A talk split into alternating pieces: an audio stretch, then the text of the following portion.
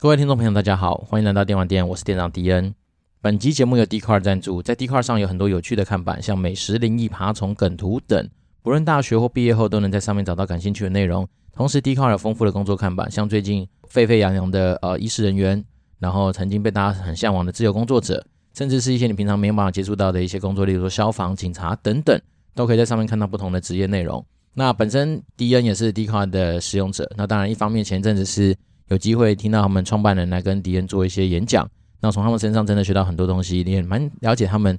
啊、想要帮台湾啊、不管是在网络上面、资讯上面，或是说在很多平台上面，能够持续有一些属于台湾人自己发光发热的一个平台之外，我觉得他们 Dcard 创办人的啊、很多理念跟想法，也确实是蛮希望真的能够为这个台湾的世代做一些事情。那最近刚好蛮幸运的，迪恩排到了 Dcard 好声音的一个候补的一个资格，所以呢，今天的故事会来自于 Dcard 的工作版。好，那未来如果说想要讨论感情生活、职场话题，各种兴趣都有相关的内容，可以让卡友在上面好好的畅谈无阻。而且呢，现在不只是大学生，已经毕业的人，例如说像迪恩这种老人家，都只要用常用的信箱就可以加入 Dcard，所以他们现在正在努力的推广，招募新的一些成员当中，也就是他们持续的希望说有更多人投入这个匿名创作的园地。虽然说很多人说匿名创作可能也许中间的一些资讯呢，可能是呃真假参半。但是我自己实际上使用的心得来说，其实不乏蛮多人很热心在上面分享许多我觉得还蛮有知识，而且蛮有呃算是内容的一些资讯。那当然有些东西上，也许大家是用那种所谓的呃资讯传播的一个媒介嘛。那毕竟他现在人多，所以大家就比较多有机会可以去看看不一样的一些声音跟一些想法。那我个人是觉得说，呃，虽然说我之前有说过我在 TikTok 上面有一些。我觉得比较特别的经验，那当然那个时候可能也因为自己刚到这个新媒体上面去使用，所以有一些东西也许还没有办法掌握到那边的一些，不管是使用上面的技巧啦，或者是说使用上面的氛围。不过当然，我们觉得秉持持续检讨跟改进的一个精神嘛，所以我到时候后面有想想，我就觉得说，观察更多的文章之后，你会发现说，其实，在上面的人，他们大家也都是可能有求于别人的帮忙，或甚至可能是有时候真的就是一个抒发讨拍的一个管道。那很多时候，大家在乎的其实是你有没有在用心发你的文章，甚至说你在你的文章的撰写跟内容产出上面，大家能不能感觉到说你真的是有一些啊，算是真诚的这件事情？那我觉得真诚这件事情其实跟做 podcast 其实蛮像的。也就是说，当然我们都是在讲一些东西的时候，大家都讲说，哎，podcast 在这么一个画面的情况之下，那我怎么样去让大家持续听下去？我想对我来讲啦，我觉得就是把一些就像我们常说的。百分之一百不偿失的一些精神发挥在我们的节目里面，所以我正好是觉得有些东西其实蛮雷同的。就例如说，我们以真诚出发，那你只要让在 Dcard 上面的，比如说资讯受众哦，能够感受到你的真诚性，我相信这个东西它可以减少掉比较多，嗯，可能无谓的一些攻击或者是说叫嚣的可能性啦。那我自己后面慢慢持续在检讨，我觉得，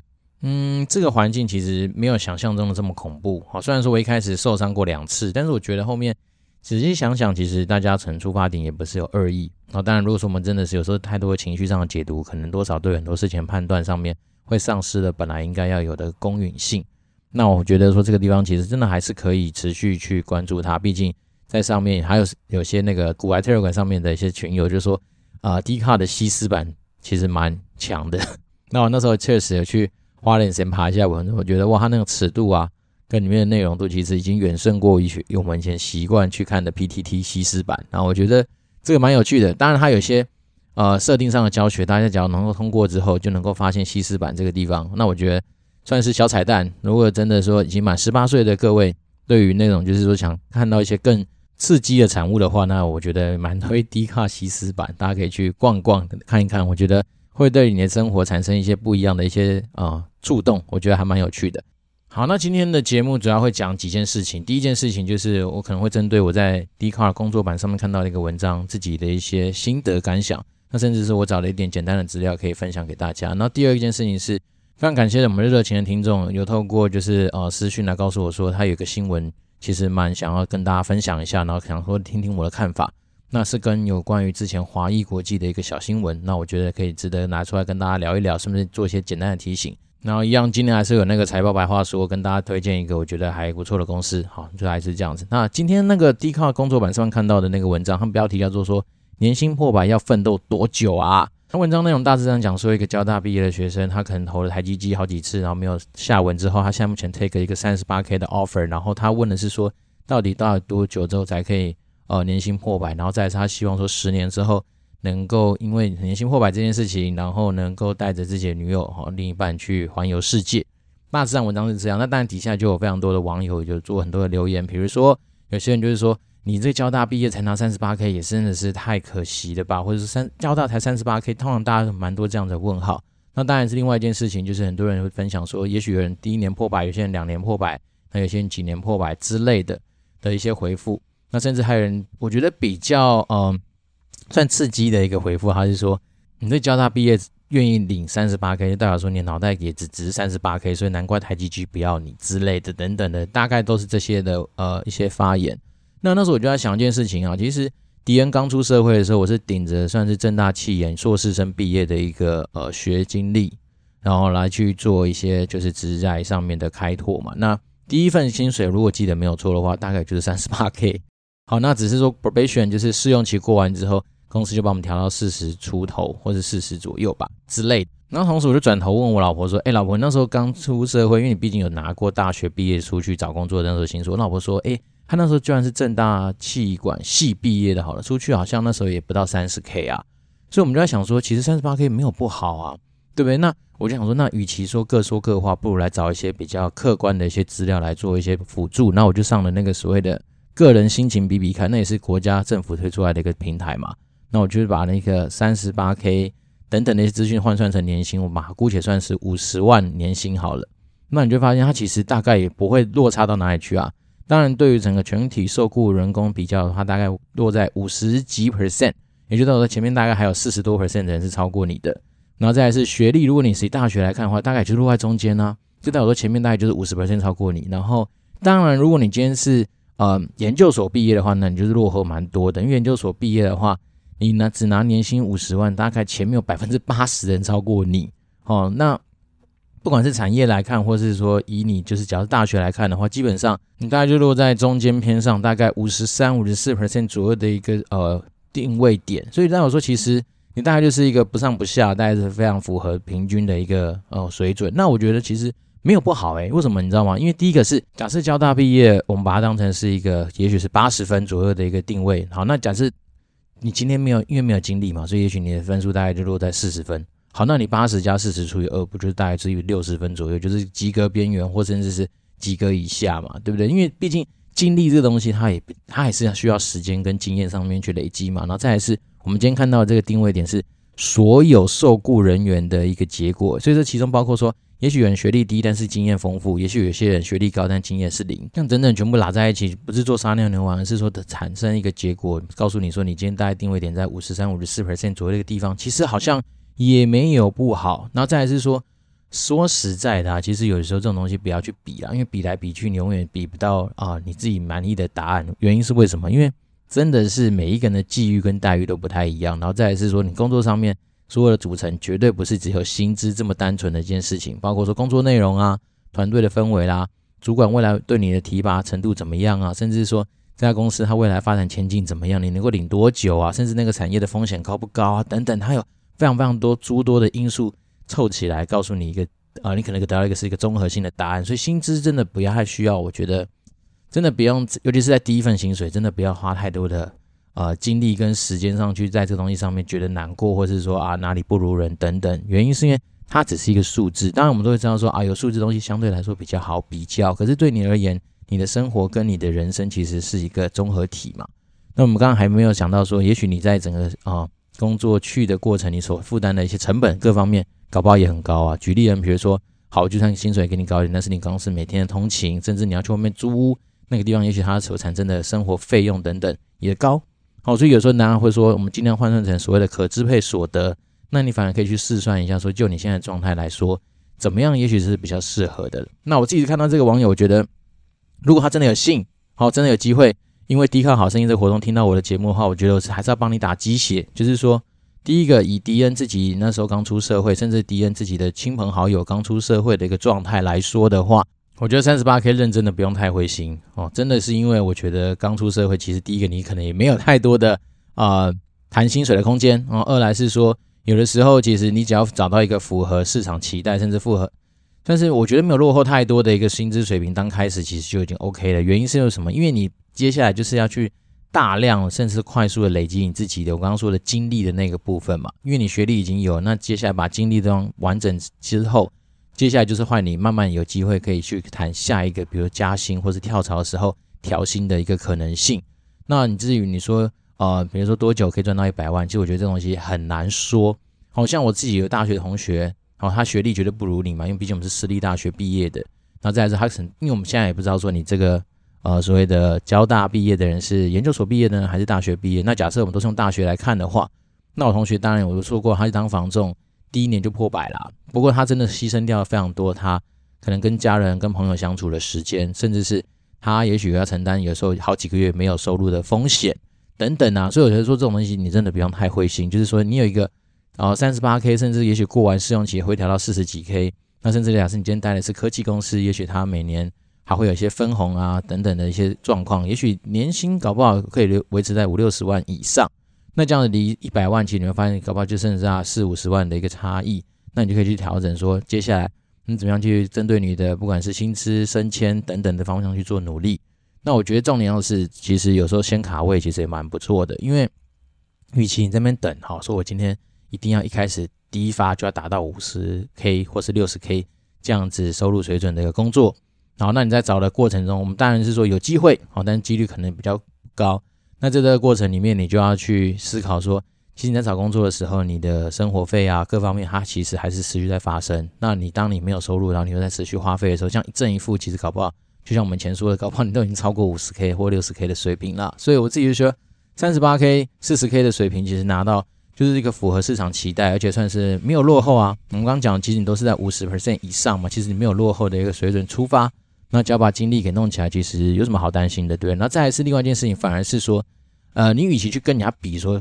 多久可以拿到一百万？你还不如想想说，你自己设定目标是你在几岁的时候希望能够拿到一百万。当然，这个东西有差异哦，就是你比别人，然后只当成这就好像是说你只是在旁边当一个看戏的人。但是你今天自己帮自己设定好，比如说你现在二十五岁，那你希望说，好，也许很多人都跟你靠腰说啊，两年、三年之内可以到一百万。好，那你把自己设定成二十八岁，你希望到一百万。那接下来关键不在于是说这个数字，是在于说你打算怎么做。那对，那第一件事情可能可以跟你现在公司的老板去讨论一下，说，诶，老板，其实我有这样子的一个目标。那我想说，以公司现在制度上面来说，有没有什么东西是我可以加强跟努力的？那我希望说能够有机会能够达到这样的目标。甚至你也可以跟你的主管，因为毕竟主管一定知道你的薪资嘛。那如果主管不知道，就跟 HR 聊一聊嘛。你就是用一个情谊的角度说，我今天就是有这样一个人生的设定，我很期待说有没有机会可以达到这样子一个目标。那在这个过程里面，我想先了解一下说公司对于这东西的可能性有多高。那包括说我们以前常讲的话，你要跟他问人家说依公司规定，那你就知道公司的规定是怎样。哪怕是说到了什么样的职务、什么样的职级，有机会拿到这样的薪资等等，那你今天离他的地方到底有多远？比如说上面位置是不是卡死了呢？还是说有这个机会呢？还是说怎么样？所以你把很多的东西，你就可以有意识的去搞清楚。好，那当然你会发现说哦，你等下这家公司他真的只给你三十八 K，然后让你连五年也许都是最多到四十几 K 这样，那你就会知道说啊。我好像离一百万也许就很远，好，你年收入百万这件事情就很远，那我怎么办呢？那就跳槽啊。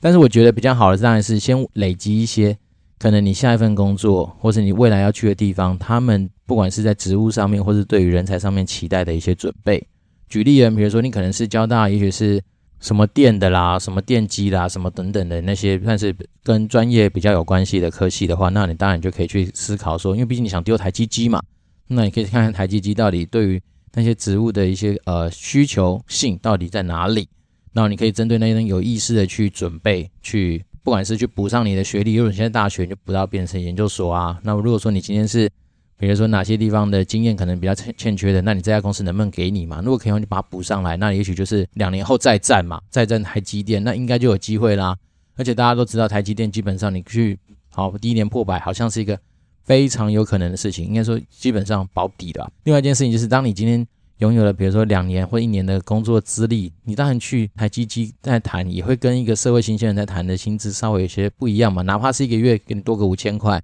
对？因为也许台积机他们看的是 percentage，对，那你可能一个月就是不不是像那种小公司那边鸡巴里面给你两千块那边抽查，反而是你一次去就是五六千块、七八千块，甚至几万块在调薪的也说不定，对不对？所以我觉得说有些东西，嗯，我自己是比较习惯是说先拿到，先开始做，然后得到一些可能实际上的一些 feedback，会比你空想，甚至是问很多哦，我们所谓不管是 PTT 或是 Dcard 板上的神人来的有用啦，因为我相信在 Dcard。在 PTT 上面的神人，也许他都是在这个社会上面早就已经是精英翘楚了嘛，所以他也许都是维持在一到二 percent 的那种非常前端的人。那当然，他们用他们的世界来看你，就会觉得说啊，好像跟他落差很大。但是你有时候你要往后看了，像你今天跑马拉松的时候，其实你后面已经有一堆人在你后面了，对不对？那当然我们会以比较强的人当目标，但是对我们而言，你也不可能期待说你今天一开始跳下去就可以跟着马拉松。注定要得奖的那些选手去匹敌嘛？因为像我们今天跑过马拉松的经验，都知道说，你跑下去考不好，你就知道说你的落差很大，对不对？所以你当然同样的道理，你就会觉得说，其实有的时候静下心来，先想想自己现在所拥有的东西，然后看看后面，其实你已经赢过很多人，然后帮自己打打鸡血，然后接下来反而是重要的是下一步是说，你如果设定说你在也许三年、五年、呃两年等等，不管几年啊，想达到那样子目标的话，那你应该要反而是要展开来你一系列的一个呃动作。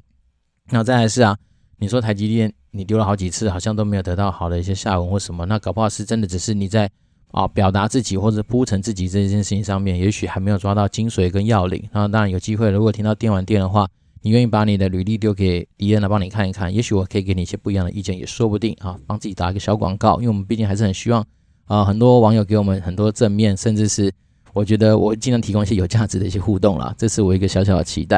然后再来是说，你刚刚其实我我从他的文章里面看到一个问题，他是说他希望十年后可以环游世界，好带着他另一半环游世界。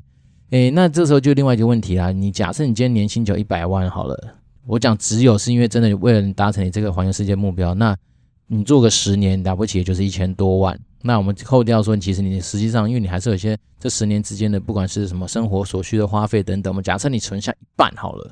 那大概就是差不多五百万，好，或是。呃，也许五六百万的一个水准，对，那环游世界大概需要多少钱呢？这边刚好也可以给大家只是做一个简单的科普。我查了一下，有旅行社专门在出这种所谓的环游世界六十天的一个方案，大概一个人的报价目前是在一百二十万左右。那我们讲你十年之后，根据通膨或根据世界局势的变化，也许是一个人可能到一百五还会涨价嘛。那大概两个人就花三百万，诶，好像可以哦。如果说你这十年之内，所有的花费只占一半，好，那可能你们两个人要去花个三五百万去环游世界是非常有可能的。这件事情恭喜你，至少我想说确定一下，环游世界这件事情不是很多人只是想象跟讲讲。那当然，如果说你想要环游世界的时间拉更长，好像我有发现有些呃布洛克专门在做环游世界的一个分享。那如果说有个人是说好三百四十五天，将近一年的时间去环游世界，那他一个人的花费大概一百八十万，那依照我们刚刚的逻辑，大概一个人也许就是两百万左右。你可能就有机会可以完成环游世界这个小事情，还不能说小事情啊，就对你来说应该是个大事情。所以呢，带两个人就四百万，诶，可以。所以呢，如果说你越早开始你的所谓的年薪百万计划，然后真的这十年之内你是有计划去往我们刚刚说的一个人连续两百万左右的一个环游世界的准备来说的话，我倒觉得你这些事情的规划上面其实都还蛮合理的。那唯独我反而是觉得，还是温馨小提醒啦，就是说你可以的话，就不要去一直跟别人比别人到底是怎么样，因为每个人所拥有的背景、知识、环境、运气等等都是不一样的。所以你与其去问别人说多久可以达到百万啊，或怎么样，你还不如先想想你自己希望什么时候能够达到百万。好，那我倒觉得目标是你可以自己去定的，路你也可以自己去帮自己铺，然后再来是说。有些东西的准备，你当然是可以自己花点时间跟功夫去做一些这方面上面的一个琢磨。所以我自己是呃蛮乐见这件事情的发生啊，就是说蛮祝福这位就是网友。虽然说我真的不知道你是谁，因为毕竟 D 卡上面都是匿名，但是迪恩这是真心的祝福你说，只要有梦想，只要有目标去追逐，基本上全世界真的会为了你而转动。这件事情这么成是蛮有可能的。好，那刚刚说的第二件事情就是感谢我们热情的听众给我们一个算是新闻上面的一个呃提醒。那这件事情就很有趣，就是说从呃华义国际之前，但从去年十二月二十四号，它的股价就从大概三十五块钱直接井喷到一路到一月十一号的最高点到一百零九，但是到一月十二号的时候又掉在九十八，那接下来就往下掉。今天的股价大概都在七十块钱上下。那这件事情呢，就是感谢热心听众的一个提醒，我觉得蛮有趣的，去看一下他给了两篇新闻的那个。啊，发布的时间点，那我觉得就最简单就是原封不动把新闻标题带来，让大家知道，大家就知道很多人在冲他笑。第一个是十二月二十号的标题叫做“共同携手业务合作，网银国际游戏代理资源将由华谊国际全面接手”。好，然后再是一月十二号，他的那个新闻标题就叫做“华义尚无经营网银国际之休闲娱乐博弈游戏”。干，我觉得这听到我就觉得他妈太扯。为什么呢？因为老实说啦，你要做那种呃所谓的新闻内容上面的澄清，或是一些资讯上面的澄清，这种东西基本上你不可能说干我拖了十十几天、二十几天，之后才突然想到说，哎呀，好像有东西忘记做，然后就跟记者说，哎，抱歉抱歉抱歉，我们来澄清一件事情。哦，因为以我们以前在做游戏营运的一个呃心得跟经验，通常你不管对于任何的资讯上面的错误，都希望是最快的时间赶快去做澄清，好，哪怕是说活动资讯上面的错误，好，活动内容上面的调整等等。怎么有机会让你拖个十几天？搞不好有些活动十几天都都结束啦，对不对？所以我就当时觉得听到这个，我就觉得 这个会不会中间真的有太多的内裤的一些资讯在里面，我们反而不知道哦。我只能只是觉得说，就我自己看，我觉得蛮瞎扯的啦。原因是因为这么重要的一个，不管是合作代理的一些新闻内容，你可以针对说哦某一个资讯上面有些问题，然后等到十几天，等到股价都走完一波的时候再去啊、哦，我去做个澄清。我觉得这点蛮扯的。那当然我不知道台湾。第一个，我对台湾的金管会或金融法规其实不是很熟悉，所以我不知道说这个东西到底有没有什么样子的一些状况。但是我觉得就是有趣的地方，就是它其实蛮引人遐想的。一方面是因为它那个那个新闻内容，大概主要第一个，比如十二月二十四号内容讲的是说，哦，他不是说他取得什么全面的一些什么游戏代理啊等等的一些业务内容。那里面其中最重要、最含金量最高的，当然就是他那个网银国际的新城平台嘛。对，那我们想。基本上呢，你只要能够拿到这种金鸡母，然后大家一定会对它产生，因为网银国际本身没有上市上柜，那华谊是一个上市上柜的公司，所以它当然就会大家就觉得，哎，含金量高，可能有机会要来进去给给予它实质上的贡献。但是到了一月十二号，他突然发出来说，哦，没有啦，我们这个东西代理的只是它那个平台上面的其中某一些小小的游戏，好，例如说什么一个，哎，名不见经传的什么，连名字忘记了什么 slot，可以想见的应该就是某一种老虎机或啥回的。也就是说，哦，你本来以为是你拿到的是一个金鸡母，但没想到里面拿着是一个金毛哇干，或是甚至搞不好只是一个人家不要的一个羽毛之类的东西，那这东西落差当然就很大嘛。所以你看它股价就一路从一路一百零九，然后这几天而已哦，好，今天一月十八号它就下杀到七十块。那你这东西要说你没有任何的一些炒作或是什么样的嫌疑吗？我不太相信呢，因为我自己觉得说，以我们之前以前对于新闻稿这种东西的。重视程度跟小心的程度，甚至是非常谨慎来处理他的一个态度的话，我觉得这东西你不可能说拖个十几二十天，然后才突然跳出来说啊，我们的那个内容其实是有刊物的，尤其是这种合作案，你们他最好是打电话去说你好，我要谈合作，OK，好，马上签约。我们都知道这种很多这种不管是合作代理或什么样，光是签约的流程，像我上集说的嘛，如果你是一个稍微不要说太龟毛的法务，你搞不好签这种流程跟合约都是好几个月的事情。何况你这种这么大型的一些代理业务等等，又不是说今天打电话去，然后明天就说，哎，我们那个东西的调整啊，或者什么东西来签。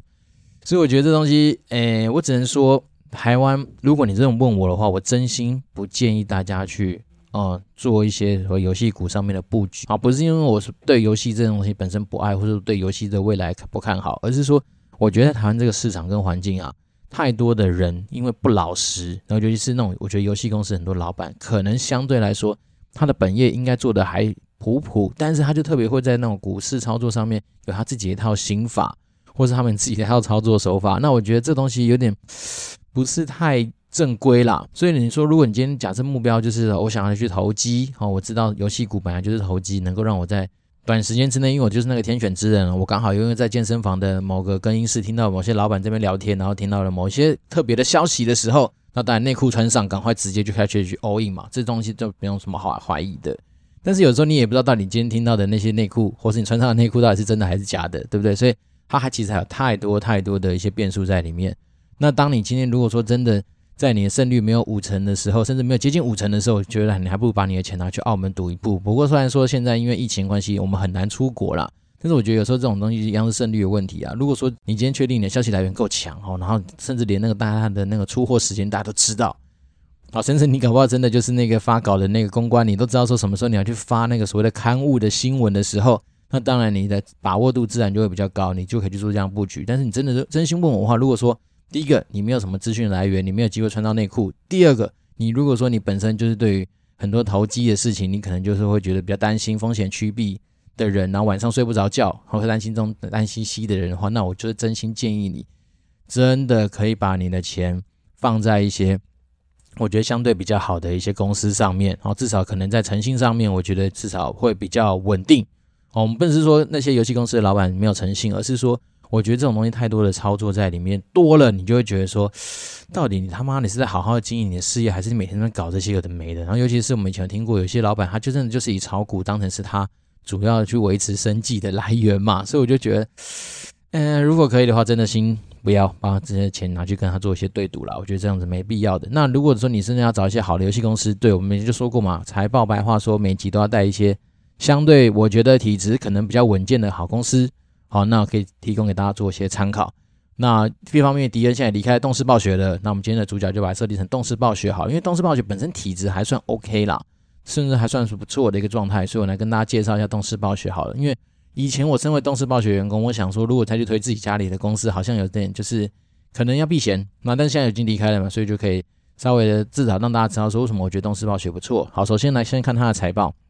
好，动视暴雪它的英文叫 Activision Blizzard，然后它的那个股票代号是 ATVI。那我们先下结论，它就是八十七分，真的不能再高了，因为它大概目前这几年大概就是八十七分最高。好，然后它的毛利率维持在六十八 percent 上下，我靠，那就代表说它基本上毛利率很高。那这本来就是游戏业做游戏发行等等的一个通性，就是说它的毛利率一定漂亮。那再来是它营业利益率大概就是像二十七 percent，也代表说它费用率将近四成，就是四十 percent。那你说四十 percent 高不高？其实很高，但是因为它就是拿它的行销费用去做嘛，它必须要让大家知道它的品牌，它每年要发行新的游戏，它自然就会很多行销费用的花费，所以它当然费用率就比较高。那它净利率呢维持在二十三 percent，那就是很不错啊，就是真的有赚到钱。嗯，但是 ROE 稍微比较不稳定，它在也许真的没有大作的年份，它可能 ROE 会掉到个位数。那最近这个一九年、二零年大概维持在十二上下，所以你要说怎么样呢？我觉得就是不到二十啊，离二十有点远，但是 ROE 十几也还 OK。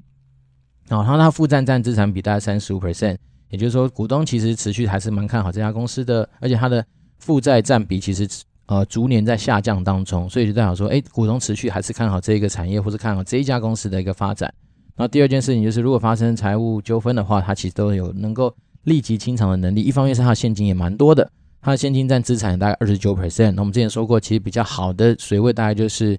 好像是十到二十上下就差不多吧。所以它二十九 percent 其实蛮真的还蛮多的，银弹多，还蛮丰富的。然后他的缺钱天数很少，就六天，因为代表说他卖东西虽然是将近两个月，在五十几天的时间，但他付给厂商的时间也是比慢的，大概就是现在快要五十天才要付钱给厂商，诶，这也蛮合理的。通常我们跟比如媒体公司，或者说跟很多活动公司的付款期限，也许不是三十天，也许是两两个月结等等，也说不定，所以这东西蛮合理的。好，那再来就是它的那个营业活动现金流量每年都是正的，甚至是在去年因为。可能是因为受到疫情的关系，所以还大挣，哦，就是挣的蛮多的啊。也就是说，他透过营业活动拿进来的现金真的是满满满，就是一个，嗯，我觉得蛮赚钱。而且我自己对于游戏产业的未来其实还是蛮看好的。为什么？因为我觉得游戏这个东西本身它就是一个娱乐的需求。那这东西它基本上呃，除了可能很多因为好平台上面的调整，例如说 PS4 跳到 PS5 啊，然后每个世代主机要做一些置换之外，那我们都可以想见嘛，就是你的。啊，GPU 会越来越漂亮，然后你的 CPU 可能越来越快，你的 memory 会越来越多，你的 storage 会越来越大，等等，这些都是可预期的未来。那有这样的技术的资源的的情况之下，当然对游戏的一些开发或者游戏它可能够提供出来，不管是啊游戏内容的丰富度啊、声光特效的一些精彩度啊，应该都会有更多的一些吸引人的地方。所以我自己是觉得，对于游戏这种需求的啊未来前景，我个人本身还是蛮看好的。那你要说它能够爆炸性的成长，说。今天像是一个什么颠覆性的一个新的科技，例如说 Tesla 啦，例如说一些新的什么太空啊、旅行啊等等这种东西，那么特别的一些出现的话，我倒觉得有点难。但是我自己就觉得说这种东西它就不灭了，因为是人类对娱乐的东西的需求本来都一直都存在啊。那只是说今天你可能多看玩具，看完剧再来打电动，然后打打完电动之后再去看别的事情，然后可能黄赌都加入这样子嘛，就是等于说它持续都会有一些需求性在。那至于它会爆炸性成长，我自己觉得很难爆炸了。但是你只能说，它在这个地方的需求，它就是稳定的、持续的在提升。那可能随着更多装置的方便性，甚至更多游戏内容上面的去满足，那可能就会拉入更多新的人来进行那个游戏这个娱乐上面的一个使用。那就像我们前常说，其实并不是说女生不玩电动，而是说可能以前没有适合她玩的有些游戏内容。对，那但随着你可能哦手机这个装置出来，那有更多那种益智类型的小游戏、休闲类型的小游戏、经营养成的小游戏等等，它慢慢的就会去开拓到女性这个市场也说不定。那当然很多的时候。包括说有些什么时尚彩妆啊，然后结合游戏啊，去推出一些很特别的一些游戏内容，那当然多少都有机会达到这样的 TA。所以我自己觉得说这个产业基本上就是还是不错，那不太会爆炸性成长，但是它真的我觉得真的能够稳定的有机会持续走下去。然后尤其是在疫情的情况之下，当你被关在一起的时候，那你可能真的就只能够透过这东西来做一些互动了，包括说呃杀时间啊，包括说现场游戏的互动啊、交流啊等等，都是蛮有可能性的。那我们最后来回答说，它今天的股价来看的话，呃，以 Activision 来看的话，它目前的短期股价已经大概快要摸到高于平均价格的两个标准差的那个上缘，所以就是说，它现在的股价其实对我来讲已经算比较高的，但是针对它的现在整个体质上是还不错的一个稳健的情况之下呢，姑且给它一个中等价位的一个评估，差不多是一个小小的结论。所以呢，我自己觉得说，动视暴雪这家公司其实如果姑且不论说。他们对我们在组织上面的一些调整或什么，但是我觉得它本身本质就是还是一个不错的一家公司，毕竟它每年都还是有很多的一些新的大作会持续的推出来。那当然啊、也许暴雪娱乐的东西可能需要等待的时间稍微长了一些，但是动视暴雪他们自己本身动视那边也发行了不不少一些蛮经典的游戏嘛，例如说《决胜时刻》啦，例如什么那个什么滑板的啦，然后什么呃带狼等等的一些游戏，那我觉得都是还蛮。算是蛮热门的啦，就是说在他的那个领域里面，都还算是一些蛮多人听过或者蛮多人玩的一些游戏，所以我自己对这家公司的未来信心度还是不错。但是你自己问不要投资，哎，这是再说了，因为我对游戏股真的兴趣度相对其他那种有可能有爆炸性成长的资本利得的公司来说，我的兴趣度可能会稍微大一些些。好，那。今天就是花了一点时间跟大家讲了一下我关于我在 d 卡的一些文章上面得到的一些想法，跟尤其是对于薪资这件事情上面的一些启发之外，那也分享了一个我觉得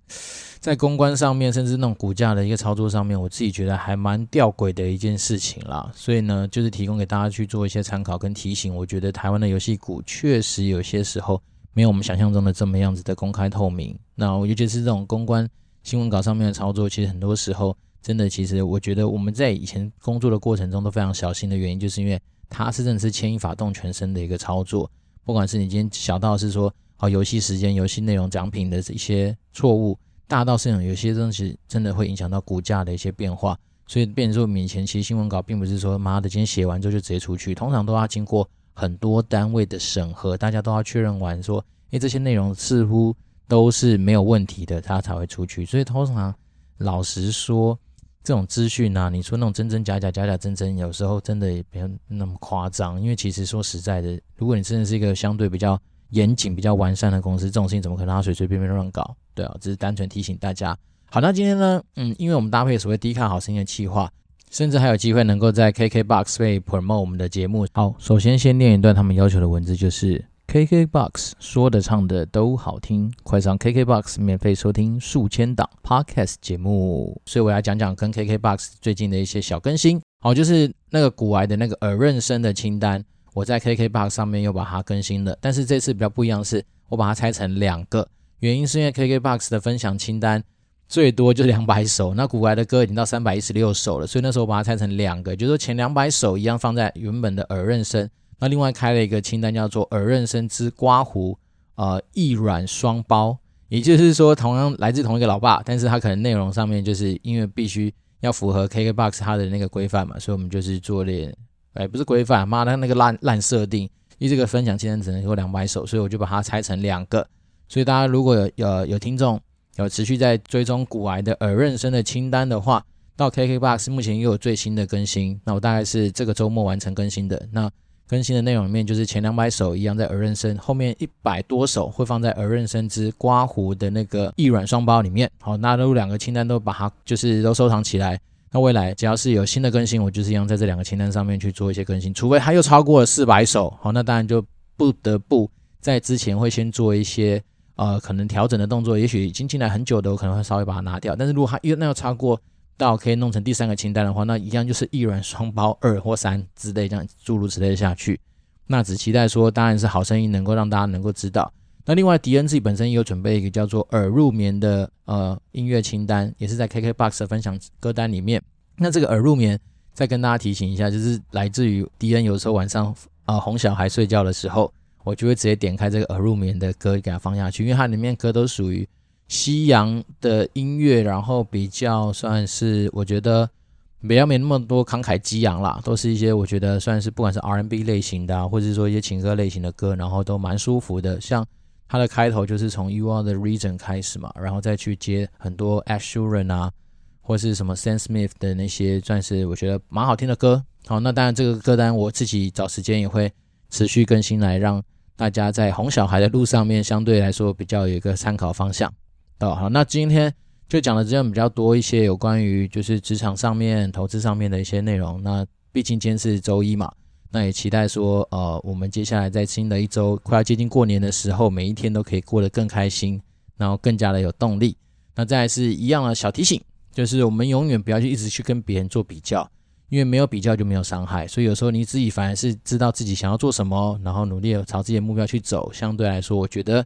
呃，成果不用设限的话，基本上。答案都会不错，对。那最后最后就是还是提醒大家，呃，因为毕竟今天我看了一下，就是 Apple Podcast 的留言其实是没有更新的。那我还是提醒大家说，如果说可以的话，呃，大家觉得说有什么想要交流的部分，甚至觉得我们节目真的不错的话，记得不要忘记推荐给你自己的亲朋好友。那免费订阅，那当然如果能够给给我们五星留言的话，我都会衷心的感谢。那最后就。呃，一样祝福大家一个愉快的一周。这边是电玩店，我是店长迪恩。那我们就下回见喽，拜拜。